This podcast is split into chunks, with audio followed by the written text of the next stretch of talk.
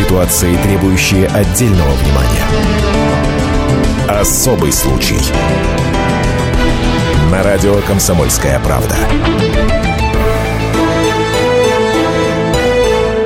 Здравствуйте, здравствуйте. Я Елена Ханга вместе с Ольгой Медведевой. Здравствуйте. Мы приветствуем вас. И сегодня мы хотели поговорить о такой печальной тенденции. Все чаще мы читаем в СМИ, что обруш... э, об обрушениях зданий в разных регионах нашей страны. И поэтому даже не один какой-то особый случай, да, как называется наша программа, а череда особых случаев. И, конечно, вот последней громкой страшной трагедии, которая произошла в Омске, обрушилась казарма воинской части, погибли военнослужащие.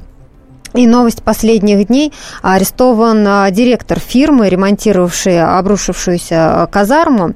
После этого ЧП Министерство обороны России проверит все объекты размещения военных. Да, но если бы это была только проблема казарм, Совершенно потому что на верно. самом деле это вот как раз один случай на не знаю сколько. А в Ярославле обрушился фасад жилого дома, тут же в Перми, Перми обрушилась давайте часть вспомним 2010 дома. год в Санкт-Петербурге. В Таганроге сейчас кстати, судят э, виновных в обрушении тоже многоквартирного дома. И э, Стали ли в России стро- строить менее качественно? Вот таким вопросом мы задались э, с Еленой и обсудим сегодня мы пытаемся Этот понять, вопрос... кто виноват и что делать. Извечный русский вопрос. У нас сегодня в студии Илья Вадимович Пономарев, управляющий директор Федерального центра проектного финансирования. Все верно? Да, правильно. Добрый день. В прошлом заместитель министерства министра регионального развития России. Да, здравствуйте. И э, мы просим вас звонить по телефону 8 800 200 ровно 9702. Как вы считаете, стали ли в России э, строить менее качественно? И э, что нужно делать для того, чтобы подобные трагедии, вот как мы перечислили с Еленой, не повторялись? 8 800 200 ровно 9702. Или присылайте смс на номер 2420. Ну вот смотрите, когда я готовилась к программе, нашла такую статистику. Эксперты проводили исследования и пришли к выводу, что большинство обрушений зданий и сооружений в России происходит именно из-за некачественно выполненных строительно-монтажных работ. И 40% случаев, вот я зачитываю буквально, да, обрушение зданий происходит из-за некачественного вот, э, выполнения таких работ, нарушения технологий строительства и низкой квалификации рабочих. Вот вы согласны с этим? Да, согласен. На сегодня потеря, квалиф... потеря квалификации в строительном комплексе, безусловно, имеет место быть. С чем это связано? Ну, это связано, с, во-первых, как бы это там ни звучало, может быть, непопулярно, с серьезной либерализацией доступа на рынок. У нас на сегодняшний день то, что касается капитальных ремонтов, то, что касается эксплуатации зданий, то, что касается э, объектов менее полутора тысяч метров квадратных, это, в общем, достаточно приличные объекты, на сегодняшний день не подвергается ни государственному надзору, ни государственной экспертизе. Проблема эта многократно поднималась, если помните, не только в связи с трагедиями, но вот фонд реформирования ЖКХ недавно uh-huh. активно обсуждал эту проблему в связи просто с низким качеством возведенных объектов для переселения ветхоаварийного жилья, когда одно аварийное жилье заменили на другое. Эм, полагаю, что, наверное, необходимо все-таки регулирование в этой части усиливать, и полагаю, что известны механизмы этого. То есть персональная ответственность и специальный э, правовой статус тех ключевых фигур, которые принимают решения. Ну, смотрите, вы говорите о персональной ответственности. Когда случилась трагедия в Омске, официальную версию ну, изначально выдвигали, да, что плохо провели ремонт и вину как бы возложили на строителей, ну, или там, сотрудников, да, которые проводили этот ремонт. А у меня возник вопрос, это даже не касается Омска, а в принципе тех жилых даже домов, где происходили тоже обрушения. А приемная комиссия-то куда смотрела? Вот серьезный, серьезный вопрос. Ну, немножко детализирую тогда. Во-первых, капитальный ремонт часто выполняется даже без проектной документации, по дефектной ведомости, как? так называемые. Когда презюмируется, что не затрагиваются конструктивные э, без... элементы здания, несущие элементы здания, безопасность не нарушается. Но кто делает вывод о том, действительно это так или нет – четко не прописано. Комиссия, когда проверяет, она проверяет фактически объем выполненных работ. Секундочку, а если раз я так думала, что если ты делаешь ремонт, ты обязан представить, если ты собираешься сносить несущий, ты должен получить разрешение на это? Если ты собираешься сносить несущий, это называется реконструкция. Безусловно, получается разрешение, проходит экспертиза. Но мы уже обсуждали, что вот в частности, почему в жилых домах это часто происходит. Перепланировка у нас регламентирована не градостроительным законодательством, а жилищным. Написано «нельзя трогать несущие стены», но решение о перепланировке принимает собственник, который далеко не всегда обладает компетенцией определить, какая стена несущая. Что мы и получаем как итог – то есть Но нас... кто-то же дает ему разрешение на то, что эту несущую стену можно переделать. Нельзя же взять и начать такой серьезный ремонт без разрешения. К сожалению, это часто так и происходит. Я вам скажу, что перепланировки в городах во многих часто заканчиваются по факту. То есть, ну, по то факту обмеров. Числом. Да, то есть человек сначала сделал ремонт, как ему показалось симпатичным, затем обмерил это и пришел заканчивать. И в моей даже практике, я в муниципальной власти когда работал, было, когда приносили перепланировки по факту осуществленные ну, с нарушением... Ну хорошо, но им же тогда не должны дать разрешение на это. Э, разрешение на перепланировку уже не дается. И такая у нас повисла пауза, Елена. Нет, я, я действительно скажу, в Москве, в Москве действительно все достаточно хорошо зарегламентировано. В крупных, крупнейших городах это часто так. В большинстве городов и регионов э, это, по сути, ну, скажем, уведомительный характер. То есть жилищные вот инспекции сейчас я могу восстановили. снести несущий, потом прийти к вам и по факту сообщить, что снесено, а то, что там все перекорежилось и, возможно, это все свалится кому-то на голову, это уже не проблема властей. Нет, это проблема властей, проблема в компетенции этих властей. Вы приносите эту информацию в жилищную инспекцию инспекцию не к инженеру грамотному, и дай бог, если в жилищной инспекции сохранились те кадры, которые, там, не знаю, 20 лет уже там работают. Они, естественно, поднимут панику, вас, э, скорее всего, оштрафуют как минимум, может, и более суровое наказание. И заставят вернуть все на место. Да, да, но это при условии, если там есть компетентные люди, что далеко не всегда так. Понятно. Но это мы говорим уже о перепланировке, когда дом сдан, и когда уже собственник что-то там хочет переделать. Угу. Но э, нередко бывает так, что вот обрушение да, в жилых домах, когда э, новые, в новом доме, когда собственники ничего там, в общем-то, и не переделывают. И я изначально говорила вот о той приемной комиссии, которая принимает э, вот только да, да, новые дома.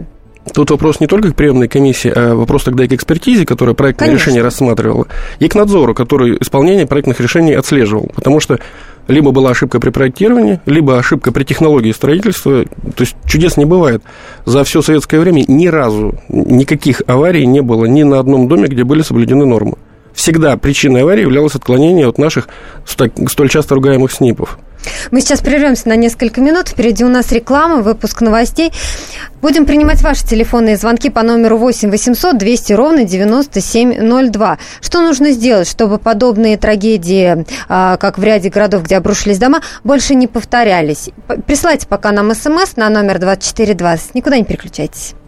Историю пишут победители. Они же ее и фальсифицируют. Я Николай Сванидзе. Я расскажу вам, как все происходило на самом деле. Я выбрал самые яркие и важные исторические события года, а также вроде бы незаметные, но значимые факты, которые оказали влияние на ход истории. Один год из жизни России глазами ее жителей. Документальный сериал «Исторические хроники» с Николаем Сванидзе. Слушайте на радио «Комсомольская правда». Ситуации, требующие отдельного внимания. Особый случай. На радио «Комсомольская правда». Еще раз здравствуйте. Я вместе с Ольгой Медведевой по-прежнему пытаюсь разобраться, почему же у нас все чаще происходит обрушение зданий в разных регионах страны. Помогает нам а, сегодня в этом наш э, гость Илья Вадимович Пономарев на студии, управляющий директор Федерального центра проектного финансирования. 8 800 200 ровно 9702 – это телефон прямого эфира, или присылайте смс на номер 2420. Что нужно сделать, чтобы подобные трагедии, когда рушатся дома, больше не повторялись? И считаете ли вы, что стали строить хуже? Мы ждем ответов и от строителей. Нас интересуют, конечно же, в первую очередь и специалисты, которые так или иначе имеют отношение к строительству. Интересно ваше мнение по этому поводу. А вот в первой части нашей программы мы затронули такой момент, как э, квалификацию рабочих. И я вот, э, Елена, вспомнила, у меня э, Пензенской области э, двоюродный брат работает на стройке. Он работает обычным строителем. Он говорит о том, что их заказчики постоянно подгоняют. То ну, есть сделайте быстрее, сделайте быстрее. Ущерб да, нужно... качеству, разумеется. И вот я как раз хотела и сказать о том, что в погоне за выполнением качества, э, в, в погоне за выполнением плана Заказы. теряется как раз и качество. Ну, наверное, можно с этим согласиться. Не, не столько даже, может быть, в погоне за временем, еще и в погоне за ценой.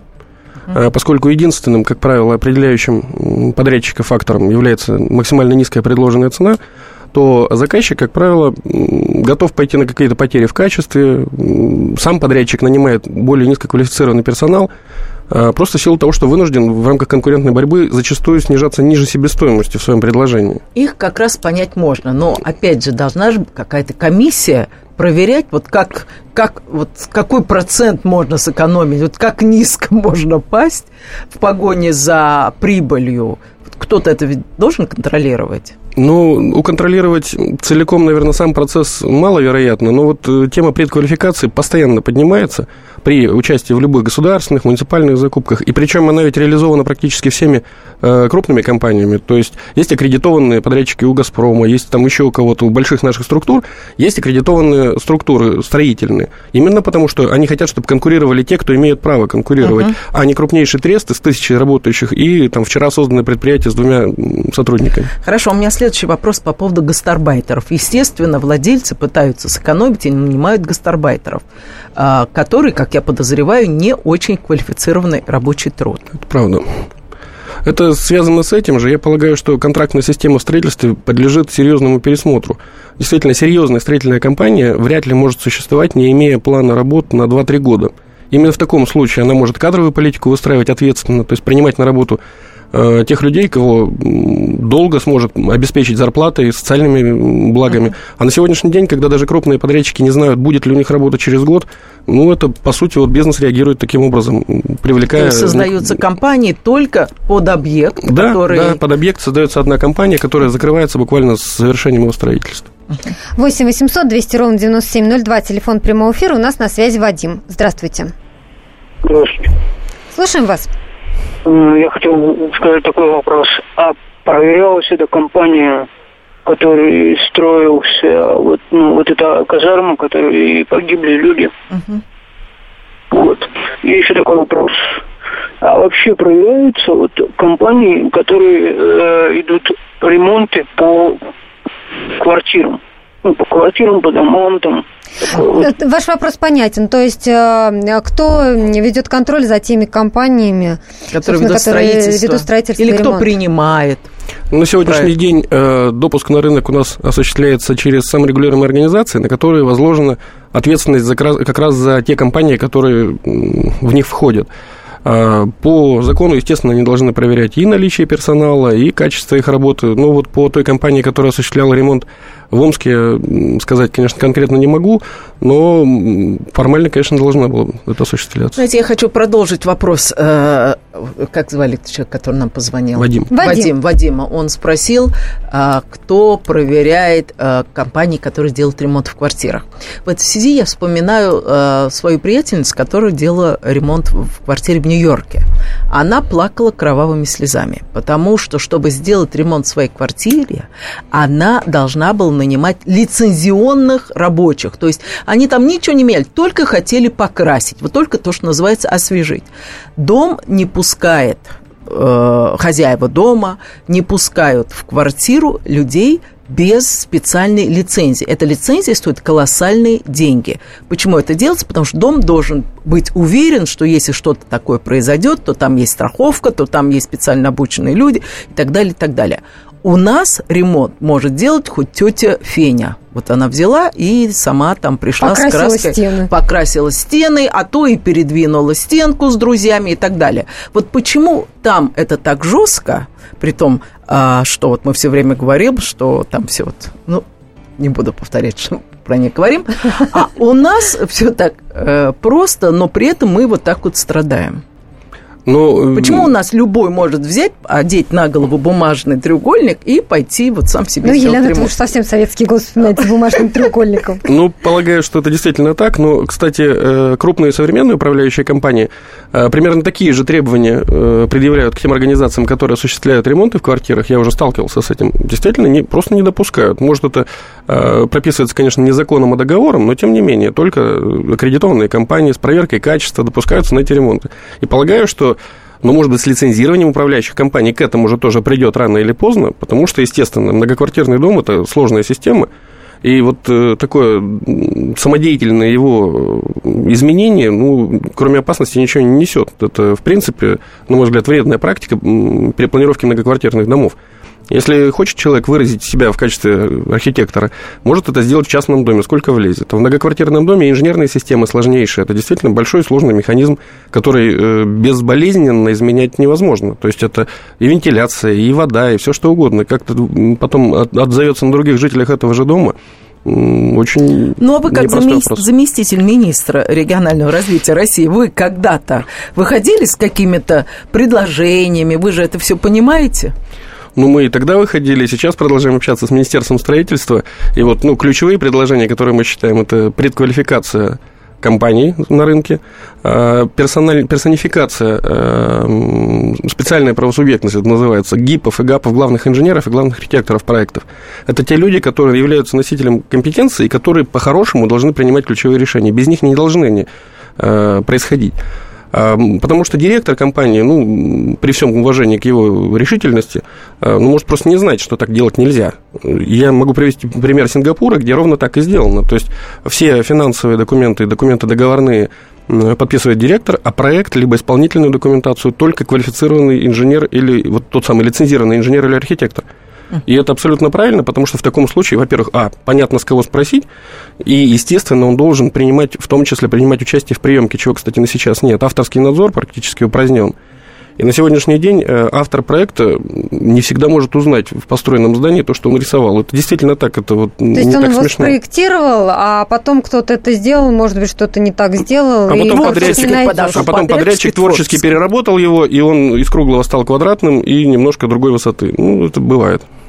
8 800 200 ровно 9702, телефон прямого эфира. У нас на связи Александр. Здравствуйте. Здравствуйте, Александр, Тверская область. А, могу сказать одну вещь, что пока будут тендеры и все такое прочее, вот, э, такие оригинальные такие решения, то у нас все будет в этом плане плохо, потому что, а, э, как говорится, конкурс, вот представьте себе, например, раньше, да, госзаказ – Угу. Вот для, для конторы, например, да, то есть у нее есть работа, получается. Рабочие получают деньги, не увольняют их, никто не сокращает. То есть э, и ответственность, соответственно, да, вот эта контора построила, но она работает, работает из года в год и так далее. То есть но предприниматели серьезные... вам на это скажут. Вот тендер – это конкуренция. Правильно? В конкуренции да. рождаются там наименьшие там деньги, возможность э, каким-то новым компаниям вырваться на, на площадку рыночную. Ну, хотите, скажу одну вещь. Скажите. Вот смотрите, местные либо проигрывают крупным, московским, в первую очередь, и так далее, либо они, как говорится, значит, у них кто-то свой есть в администрации или где-то. Не так?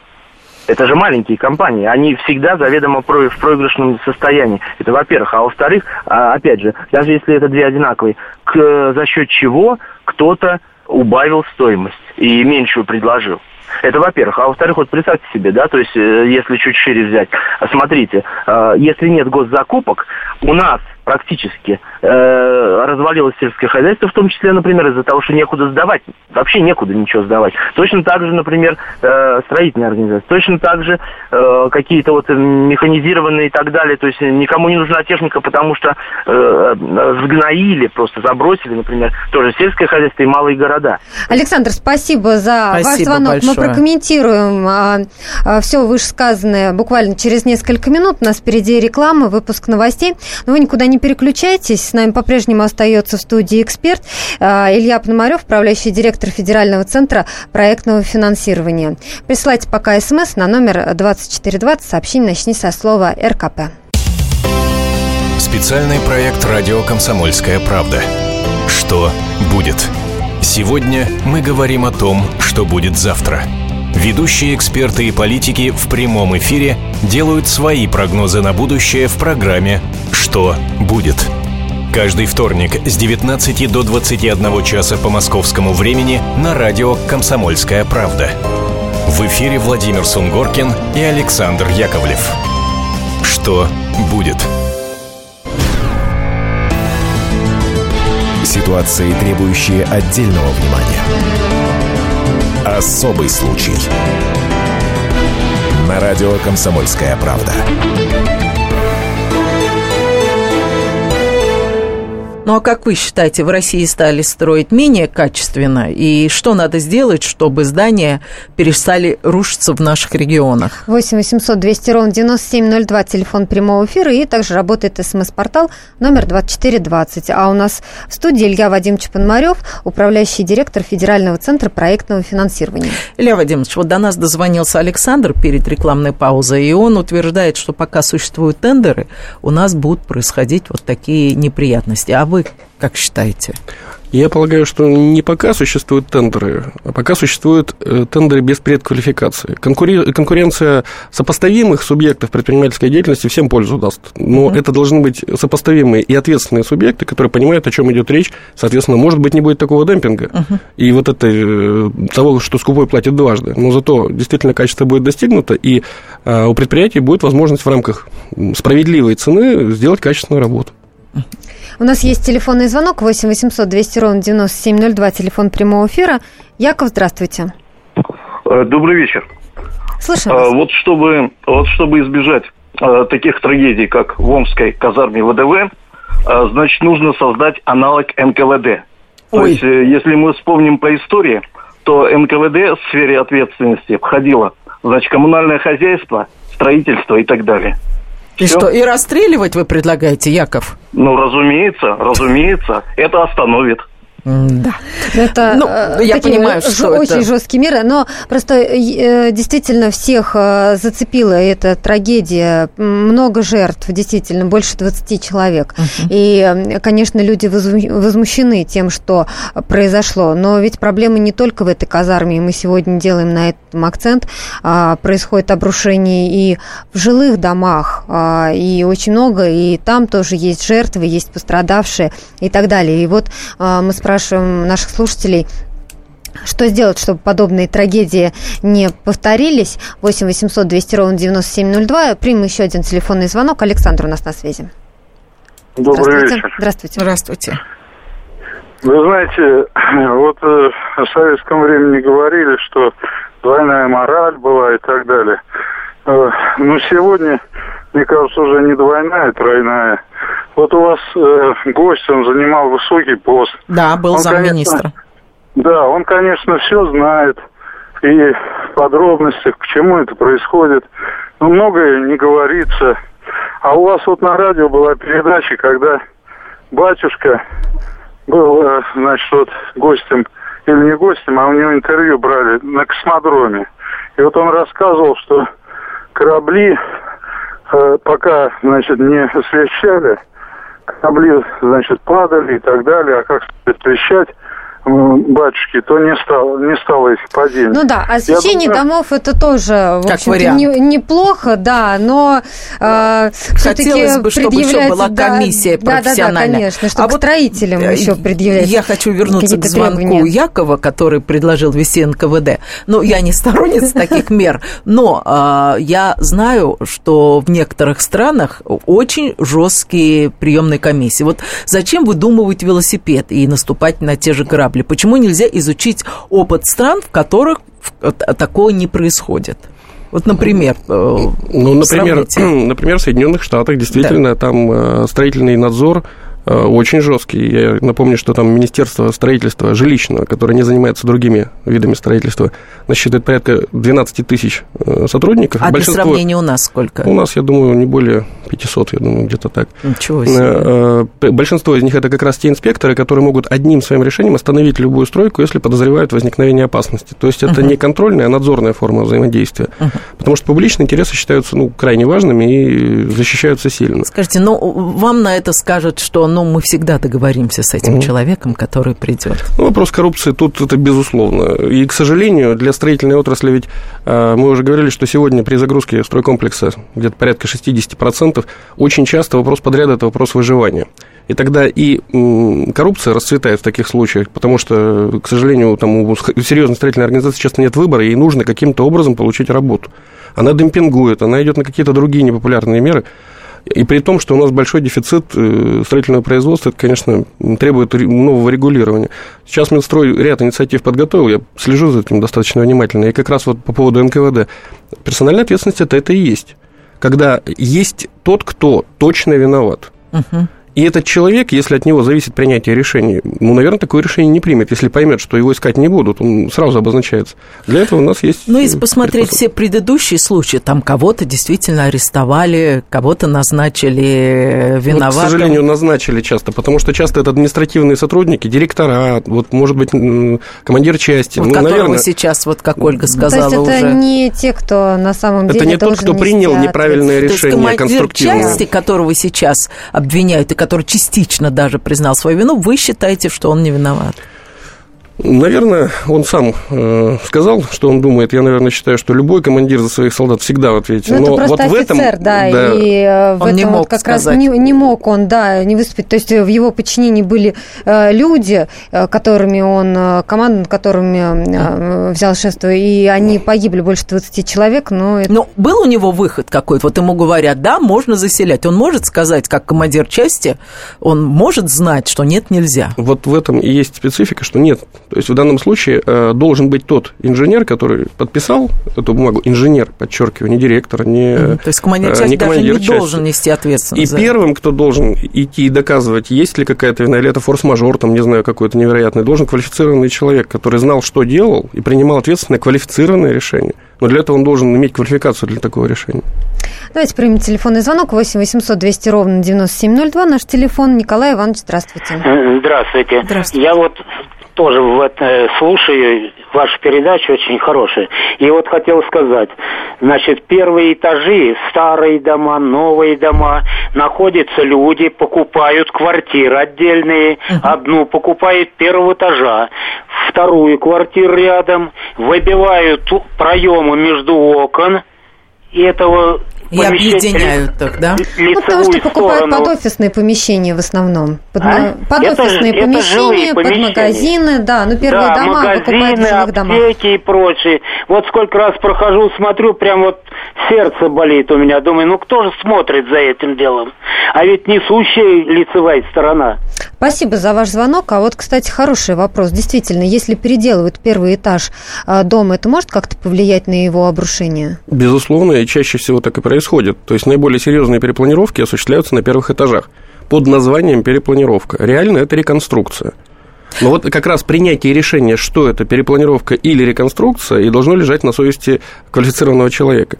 Наружные стены, как правило, в 90% случаев домов это несущие стены. Если они, в них расширяются проемы, безусловно, должна быть экспертиза этих проектных решений. Но, а вот э, какова схема? То есть покупают несколько квартир, да, допустим, под, э, ну, не знаю, магазин, неважно, под магазин. И вот они решили объединить там сразу три квартиры. Соответственно, снесли какие-то стены. С кем-то это согласовывается? Как правило, с жилищной инспекцией. Э, Жилищная инспекция – это все-таки ну, как сказать, не инженерная служба. Она следит за тем, чтобы подано заявление о перепланировке, там, подан проект перепланировки, опять же, без каких-то требований к нему четко артикулированных в законодательстве. Формально Ну, то есть там фиксируют. нет инженеров или архитекторов, которые э, знают законы вот, безопасности? Требования к тому, чтобы они там были, не установлены. То есть, как, как правило, все-таки по привычке, что называется, есть, но законодательно именно по перепланировкам такого требования нет. И вообще, в принципе, перепланировки прописаны в жилищном кодексе, а не в градостроительном, что, ну, на мой взгляд, некий нонсенс. Потому что жилищный кодекс – это э, социальное законодательство, а не инженерное. И порядок проведения перепланировки уж в любом случае должен находиться в законодательстве инженерном. Ну, как мне, во всяком случае, кажется. То есть получается, что э, эти люди, которые выкупают э, первые этажи, тоже уже согласовывают всю перепланировку по факту, как вот вы говорили Зачастую. в начале. И так бывает тоже, да. И зачастую и не согласовывают, заставляют возвращать, бывают такие ситуации. Но, к сожалению, вот сам процесс, ну, на мой взгляд, ну, пора бы прекращать, в принципе. На самом деле в мире же... Э, это по меньшей мере странно, что это ни с кем не согласовывается. ну, в мире вообще такой практики в многоквартирных домах перепланировок нет, потому что везде действует тот самый принцип, когда ты не перепланировка, а реконструкция, и у нас это в законе прописано, ты должен согласовать со всеми собственниками. соседями. Вот я как раз Со всеми хотела собственниками, спросить. да. Они же должны обойти всех соседей, и, И это скорее невозможно. всего, соседи откажутся Да, подписывать. да. Что в таком случае делать? Не перепланировать? Все с- коллективные собственники многоквартирного жилого дома вправе совершенно возразить против открытия там магазина. Это действительно так. Но сейчас это законодательством позволяется. А Единственная куда они ситуация- должны пойти, Нет, ну чтобы вот- сказать, вот мы против того, чтобы на первом этаже у нас открывали магазин. Мы боимся, что Строительный рухнет наш дом». надзор. строительный надзор, в инспекцию жилищную по порядку использования. На самом деле, теоретически эти механизмы существуют. А, нормативной базы, мне кажется, немножко пока не хватает в этой части, особенно в части эксплуатации. Надеюсь, сейчас вот с введением лицензированной управляющей компании еще там появится подзаконная база, которая в том числе и порядок изменений многоквартирных домов, не только эксплуатации, каких-то внесений изменений, там пожестче установят, потому что на сегодняшний день это довольно ну, свободная тема. Мы сейчас прервемся на несколько минут, впереди у нас реклама, выпуск новостей. Буквально через 4 минуты продолжим наш разговор, будем принимать ваши телефонные звонки по номеру 8 800 200 ровно 9702 или присылайте смс на номер 2420. Темы, о которых говорят. Небанальные точки зрения, мнения и факты. А еще хорошая провокация. Губин Live. Каждый вторник, четверг и пятницу после шести вечера по московскому времени. На радио «Комсомольская правда». Ситуации, требующие отдельного внимания. Особый случай. На радио «Комсомольская правда». С вами в студии по-прежнему Елена Ханга, Ольга Медведева и гость нашей студии Илья Вадимович Пономарев, управляющий директор Федерального центра проектного финансирования. Говорим мы сегодня о том, а, что бы такого сделать, чтобы дома наши не рушились? Кому же предъявлять претензии после того, как происходит подобная трагедия? 8 800 200 ровно 9702, телефон нашего прямого эфира. Можете звонить и э, делиться своими мнениями по этому поводу или присылать смс на номер 2420. А я зачитаю сообщение, которое вот пришло нам от слушателя соглашаются с предыдущими звонившими, и в частности вот в середине программы нам позвонил Александр, и, и говорят, что вот слушатель Александр абсолютно прав по поводу тендеров. Это коррупция, откаты и снижение стоимости работ за счет качества материалов, рабочих и тому подобное. А вот у меня вопрос к нашему гостю в студию, бывшему заместителю министра. Вот вы извините, Илья, напомню Министр вам регионального развития России, да. Да. А вот э, мы говорим о тендерах, а заказчик понимает, что когда человек выигрывает тендер, нельзя построить ниже себестоимости здания. Он это понимает? Э, компетенция заказчика – это, наверное, ключевая компетенция, которая на сегодняшний день не решена у нас никак. У нас заказчиком является любой орган исполнительной власти, муниципальной власти и так далее. Да, ему нужна школа. Но... Вот, например, мэр, он понимает, да? Да, я, мы уже на эту тему рассуждали, что э, если раньше к нему приходил подрядчик, он говорил, я тебя знаю, ты в нашем городе живешь, построишь мне садик плохо, больше ты не строитель, либо не в нашем городе. Угу. А сейчас э, приходит заведомо человек, который никогда садики не строил, так. но дал наиболее низкую цену на тендере. И мэр должен понимать, и... что это аферист. Мэр, с одной стороны, это понимает, но с другой стороны, мэр спокоен. Почему? Потому что ответственность в данном случае на процедуре, а не на человеке. Процедура соблюдена, мэр закон не нарушил. Ну хорошо, а зачем он берет этого человека? Он не понимает, он не что потом у него взять. будет головная боль? Понимает, более того, он потом будет выручать этого бракодила. То есть, когда у него не хватит денег, он будет искать, как ему помочь, потому что мэру садик-то нужен все равно, в конце концов. То есть, он э, обязан его достроить до конца года, читаться перед губернатором, перед другими э, вышестоящими людьми. Поэтому считаю, что, конечно, управление качеством через эту систему без предквалификации невозможно. То есть должна быть все-таки система предквалификации при строительных подрядах. 8 800 200 ровно 9702, телефон прямого эфира. У нас на связи Михаил. Здравствуйте. А, а, здравствуйте, добрый вечер. Я просто хочу добавить, что система, где во главу угла ставится только экономическая выгода – и все остальные вопросы ставятся ниже экономической выгоды, она к этому только и может привести. И тут еще надо заметить одну вещь, что пока не будут наказывать основных выгодополучателей, и в том числе тех, кто создал ситуацию, которая, так сказать, способствует этим выгодополучателям, все так и будет продолжаться. Потому что Гарвардская школа бизнеса, которая э, пропагандирует, что все должно управляться путем создания благоприятных ситуаций, она очень здорово помогает уходить от ответственности. Что, собственно, вот и говорил ваш гость только что что пока вот таких вот э, инициаторов, э, окончивших Гарвардскую школу бизнеса и основных выгодополучателей не будут наказывать, то э, хотя бы просто конфискация имущества, как вы говорили, МКВД там или еще кто-то, все так и будет продолжаться. Просто система такая, никуда не денешься. Подождите, при этой системе Гарвардской школы бизнеса почему-то там очень, очень жесткая, насколько я понимаю, система э, надзора. Надзора. Контроля, да. Понимаете, в чем дело? Там существуют неявные выгодополучатели, основные олигархи финансовые или еще какие-то, которые, так сказать, при помощи Аль Капона или еще кого-то достанут этого бракодела. У нас такой системы, слава, э, слава богу, пока нет. И это просто надо Вы хотите сказать, что... у нас нет Аль Капона? Э, ну, у нас пока что с этим борются. Если мы хотим жить по законам стаи, как, собственно говоря, живут Соединенные Штаты Америки, неявно, хотя бы вот просто возьмите Теодора Драйзера, там все это очень хорошо описано. Как там вот, у него есть трилогия, там трилогия желаний, по-моему, финансист, там, а, Титан и Стоик. Угу. Вот там все очень хорошо описано.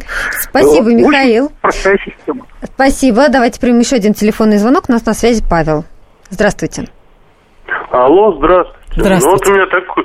Просто вот я не знаю, чем министерство занимается. Ну, но есть сметная стоимость проекта. То есть там просчитаны все абсолютно э, стоимость работ. Как можно меньше давать сумму? Хороший Давайте вопрос. этот вопрос адресуем да, нашему эксперту Илья Вадимович Пономарев. Ровно этот вопрос всегда ложился. Министерство строительства и сейчас, и раньше выходило вот, э, с идеей э, нормирования предельного демпинга, как минимум.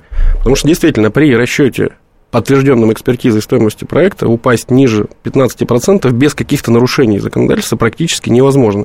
Это либо платить черную зарплату, либо уклоняться от налогов, либо использовать какие-то контрафактные материалы. То есть качество потеряется в любом случае. Uh-huh. Но на сегодняшний день, э, скажем, у экономического блока правительства это поддержки не находит. Мы считаем, что, наверное, чудеса все-таки бывают. Успеем принять еще один телефонный звонок. Вячеслав у нас на связи. Здравствуйте. Здравствуйте, добрый вечер. Э, я буду краток. Э, система управления качеством давно известна, давно отработана. Проект прошел экспертизу, дальше участвует авторский надзор, далее участвует технадзор. Uh-huh. Все делается в соответствии со СНИПами и ГОСТами. Если все это опять вернуть и поставить на место, тогда и разговоров этих не возникнет.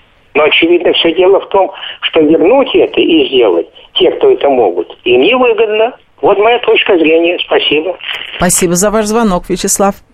Прокомментируйте. Ну, отчасти даже соглашусь. Э, не далее, как недавно, года два назад, общался с руководством строительного комплекса Алжира, есть такая страна, которые попросили перевести и прислать им советскую нормативную базу. Mm. А, не европейскую, а именно как раз советскую, по той простой причине, что она а, может быть немножко заскорузлая и, скажем, не такая динамичная, но зато степень надежности обеспечила Надежная. крайне очень высокую. И тот город Анаба, который построил Советский Союз, им больше всех нравится. Говорит, научите делать примерно так же. У нас, к сожалению, мы вот э, любим э, из крайности в крайность. То есть мы либо уж СНИПы совсем отменить, Зачем? Мне кажется, что 99% того, что требуется сейчас э, в России, с использованием СНИПа спокойно может быть построено с надлежащим качеством и эффективностью. И сдерживающим фактором для инноваций, пожалуй, наверное, это не является. Ну и тоже, знаете, есть э, серьезный вопрос выбора между инновациями и вот тем, что иногда происходит у нас, э, к сожалению, вот такое, как в Омске сейчас. А у нас а, пришло еще смс, а, мне кажется, очень любопытно. Все это будет происходить, пока есть безграмотные соседи, которые вообразили, что могут состряпать дворец из банальной хрущевки. Это вот как раз э, к вопросу о переделке разных квартир. То есть, понятно, пока одни довольствуются тем, как у них нормально стоят стены, другие переделывают что-то, и вот uh-huh. называют таких соседей безответственными. С другой стороны, вот про хрущевки мы как раз говорили во время перерыва, что это как раз Надежное. достаточно надежный. Ну, да, если, там... конечно, там не устанавливать э, джакузи. Да, вообще вопрос, Или кстати, бассейн вопрос маленький. эксплуатации крайне не банальный. Вот, кстати, по э, казарме в Омске очень вероятно, я практически уверен, по материалам обследования, мне, во всяком случае, рассказали об этом, что там до этого была ненадлежащая эксплуатация, ну, вопиющая ненадлежащая, видимо, очевидно, многочисленные протечки и так далее, и так далее, uh-huh. которые и привели к потере несущей способности конструкции. А сейчас, ну, вот на сейчас действительно зарегламентировали в жилых домах эксплуатирующие организации каким-то образом лицензированием. А, но в целом эксплуатация на сейчас практически не зарегулирована. Это очень такой серьезный вопрос. Я напомню, в Сингапуре как раз, пока инженер-эксплуатационщик приемный акт у инженера-строителя не подпишет, угу. объект находится на балансе у застройщика, он платит налоги и так далее, и так далее. Он его не, не может передать. Причем не директор, который между собой могут договориться, в конце концов, там, с учетом денег, а два инженера, потому что инженеры решают, кто из них э, сядет в случае чего. Это правда так, потому что он, он безусловно сядет, если что-то случится. Либо один, либо другой. Сначала один, если он принял и подписал, потом регрессом другой. То есть, ну, в данном случае они уж, понимая свою такую ответственность, вряд ли какие-то решения безответственные примут. За ситуацией в Омске мы еще будем следить, обязательно расскажем а, в наших программах. Ну а сегодняшний разговор мы а, благодарим. Я напомню, что у нас в студии был Илья Владимирович Пономарев, управляющий директор Федерального центра проектного финансирования. Мы, Елена Хан, Ольга Медведева, прощаемся с вами. Весь архив наших программ найдете на сайте fm.kp.ru. Всего доброго. До свидания. Здравствуйте. Меня зовут Дмитрий Соколов-Дмитрич. Я репортер.